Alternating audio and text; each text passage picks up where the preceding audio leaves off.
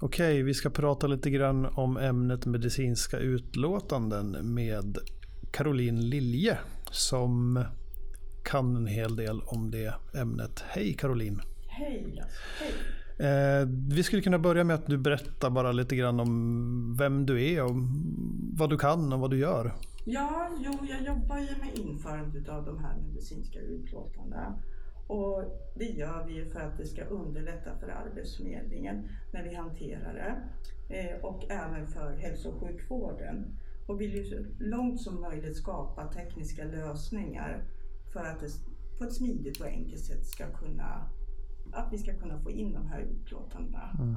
när vi gör en förfrågan. Så det, det, så det är en, en ny process som är på väg in kan man ja, säga så? Den, ja, den har hållit på egentligen sedan februari. Mm. Men vi inför stegvis eh, olika tekniska lösningar. Och det är ju för att det ska bli så rättssäkert som möjligt. Mm. Fokus på god förvaltning helt enkelt. Mm. Och i det här arbetet så arbetar jag tillsammans med IT-avdelningen och ekonomiavdelningen. Men också med Sveriges kommuner och landsting. Just det. Mm. Så det är lite ny, en liten ny process på gång på väg in där då. Vi kanske kommer tillbaks lite mer till den processen och vad den mm. handlar om. Um, jag skulle vilja fråga dig så här, om vi tittar på det här ämnet då, om vi tittar på medicinska utlåtanden i stort. Um, vad, vad är det för någonting? Vad, vad, vad, vad, handlar, vad handlar det om? Jo, men det handlar ju om att vi behöver identifiera personer med funktionsnedsättning för att kunna ge dem rätt stöd så att de når en egen försörjning. För det vi vet är att sysselsättningsgraden för personer med funktionsnedsättning är lägre än för personer som inte har en funktionsnedsättning. Eh, och därför så har ju Arbetsförmedlingen möjlighet att erbjuda förordningsstyrda insatser. Men för att kunna få ta del av dem så behöver det någon form av utlåtande.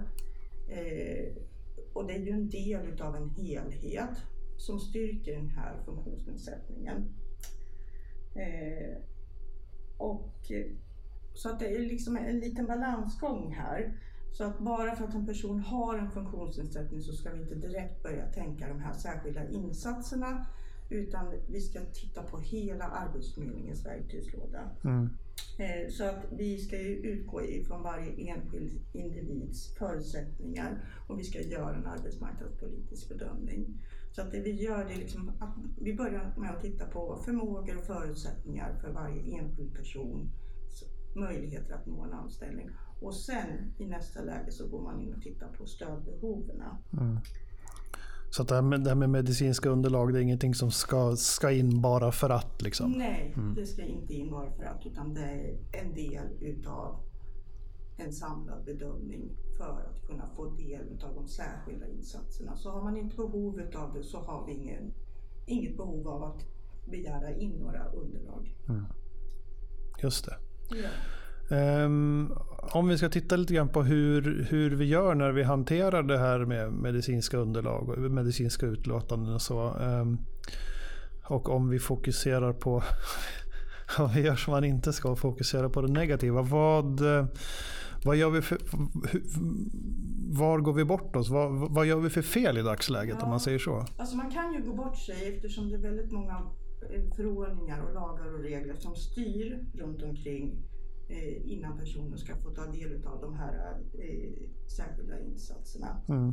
Och dels så har vi förordningen som beskriver de särskilda insatserna men vi har också förordning om ersättning till deltagare. Eh, och vi måste också förhålla oss till arkivlagen och personuppgiftslagen och GDPR. Mm.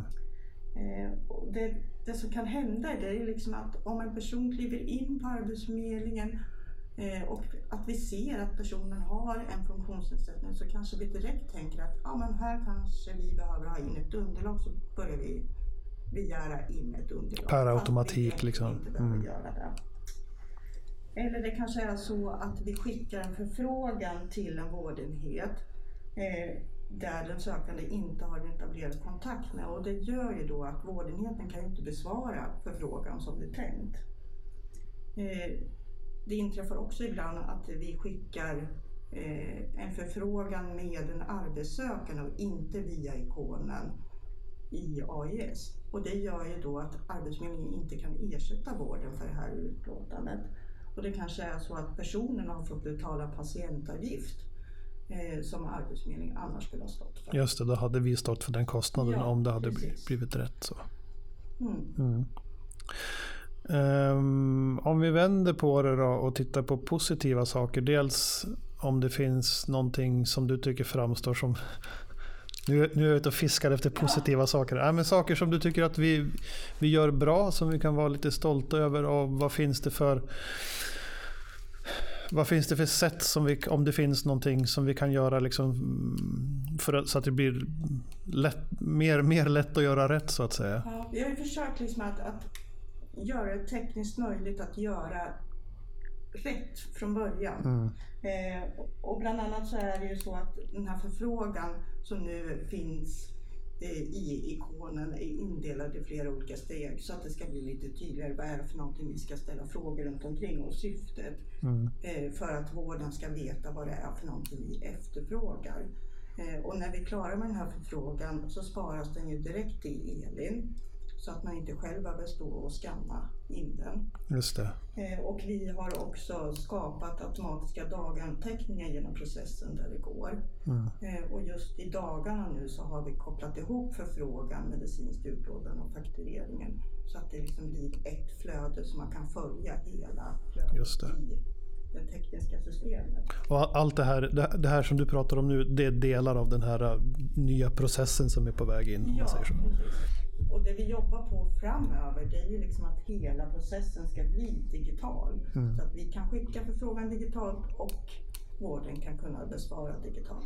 Det gör det i princip omöjligt att göra fel. Ja, precis. Man får, man får nästan anstränga sig. Ja, det är nästan så. Ja, ja. Precis. Ja, men vi ska också, liksom, innan vi skickar någon förfrågan till en vårdenhet så ska vi alltid ställa först frågan till personen om personen redan har ett underlag som vi kan ta del av. Eh, Så det är liksom steg ett. Ställ frågan. Har du ett medicinskt underlag? Mm. Och inte bara Eller utgå ett från att det inte finns. underlag som styrker att du har en funktionsnedsättning. Eh, Och man kan också tipsa den arbetssökande om 1177 för där kan det också finnas ett underlag som är tillräckligt aktuellt och relevant. Just det. Eh, Och när det gäller det här med att ett underlag ska vara aktuellt och relevant så finns det ju inga direkta regler runt omkring det utan det beror på vilken funktionsnedsättning det handlar om och en individuell bedömning av det medicinska underlaget Mm. eller ett annat underlag. Så det är liksom steg ett. Eh, och steg två om personen säger nej jag har ingen, inget underlag som styrker att jag har en funktionsnedsättning. Fråga då om man har en etablerad kontakt eller inte med en vårdenhet. Eh, och är det så att personen inte har en etablerad kontakt då måste personen själv kontakta en vårdenhet. Och det är ju för att vi kan inte bedöma om personen har något behov av någon utredning eller behandling. Eh, och eh, vi ska inte heller avgöra vilken vårdenhet som vi ska skicka förfrågan till. Och det där, det där sista, vad, vad betyder det? Eh, det betyder ju att ja, det fria vårdvalet helt enkelt. Ah, okay. ah, ja, det är inte Ja. vi som ska Det styra är det på något sätt. Ah, jag förstår. vad- Vilken vårdenhet som personen ska uppsöka Mm. eller kontakta. Men är det så att man har en etablerad kontakt med en vårdenhet så kan vi alltså skicka ett medicin, eller en förfrågan om ett medicinskt utlåtande. Eh, Och här är det viktigt att eh, komma ihåg att hälso och sjukvården inte har någon skyldighet att besvara den här förfrågan. Eh, Och det är faktiskt därför vi kallar det också för förfrågan och inte en begäran om Mm. medicinskt utlåtande. Och det är därför också som vi kan ersätta vården för ett utlåtande. Just det. Så det, det är liksom inget, tekniskt sett ingenting som de... Ja, det är liksom inte styrt i någon lag så att de måste göra det. Så. Men, Nej, men, precis. Utan de har sin prioriteringsordning. mm, Mm. just det. Mm. Men har man kommit så långt så att vi, ska, vi har bedömt att ja, men personen har en etablerad kontakt, vi skickar en förfrågan, så tänk på då att ta in ett samtycke. Och det som personen samtycker till, det är ju att vi skickar den här förfrågan, alltså det som står i förfrågan, och att vi ställer de här frågorna till vårdenheten när de ska besvara, det medicinska utlåtandet. Så eh, tänk på att ta in ett samtycke och det finns också en liten ruta när man kommer så pass långt i förfrågan. En påminnelse, har du tagit in ett samtycke? Så man inte missar det. Så man inte missar det. Ja, men det låter ju, låter ju jättebra eh, det här som du berättar om hur, hur, hur, det, hur det ska gå till så att säga. Um, jag tänkte så här. Uh, om det finns någonting förutom allt det som du har berättat hittills. Uh, som vi kan så att säga någon sån här tänk på det här grej. Mm. Som vi kan skicka med de som lyssnar på det här samtalet. Som en sån här liten, ja ett litet medskick. Vad skulle du säga då? Ja men det handlar om det här med registreringen i AIS tänker jag. Mm. Uh, alltså att vi behöver ju inte registrera en funktionsnedsättning i AIS för att personen ska kunna få ta del av de särskilda insatserna. Men samma typ av eh, dokumentation krävs ändå. Mm. Så samtycker personen inte att vi registrerar en funktionsnedsättningskod så kan man ändå få ta del av de särskilda insatserna. Men däremot så är det bra för Arbetsförmedlingen om vi kan registrera i AIS. Det gör ju att vi enkelt kan hitta de här personerna som behöver kanske ha extra stöd ifrån oss. Men också eh, så får vi frågor från regeringen till exempel. Hur går det för personer med funktionsnedsättning mm. eh, som är inskrivna på Arbetsförmedlingen? Så då kan vi också via korrekt statistik tala om så här ser det ut just nu på Arbetsförmedlingen och för de här personerna. Eh, och eh, det är också bra för att vi ska kunna fördela resurserna inom Arbetsförmedlingen. Mm. Vi vet hur mycket resurser det krävs för eh, att personer med funktionsnedsättning ska nå en anställning. Så det är liksom två delar. Mm. Och sen så vill jag bara säga det att bara för att man har en funktionsnedsättning registrerad i AIS betyder det inte att jag kan automatiskt få ta till, tillgång till de här särskilda insatserna utan det är den samlade bedömningen och utifrån det arbete till exempel som eh, personer ska utföra på en arbetsplats. Det är där som ligger till grund för om man har rätt till de här särskilda insatserna. Mm. Ja. Jättebra, det får bli liksom det, det, det, det slutliga medskicket från, det, från det här samtalet. Ja, Jättebra Caroline, tack ska du ha. Tack så mycket.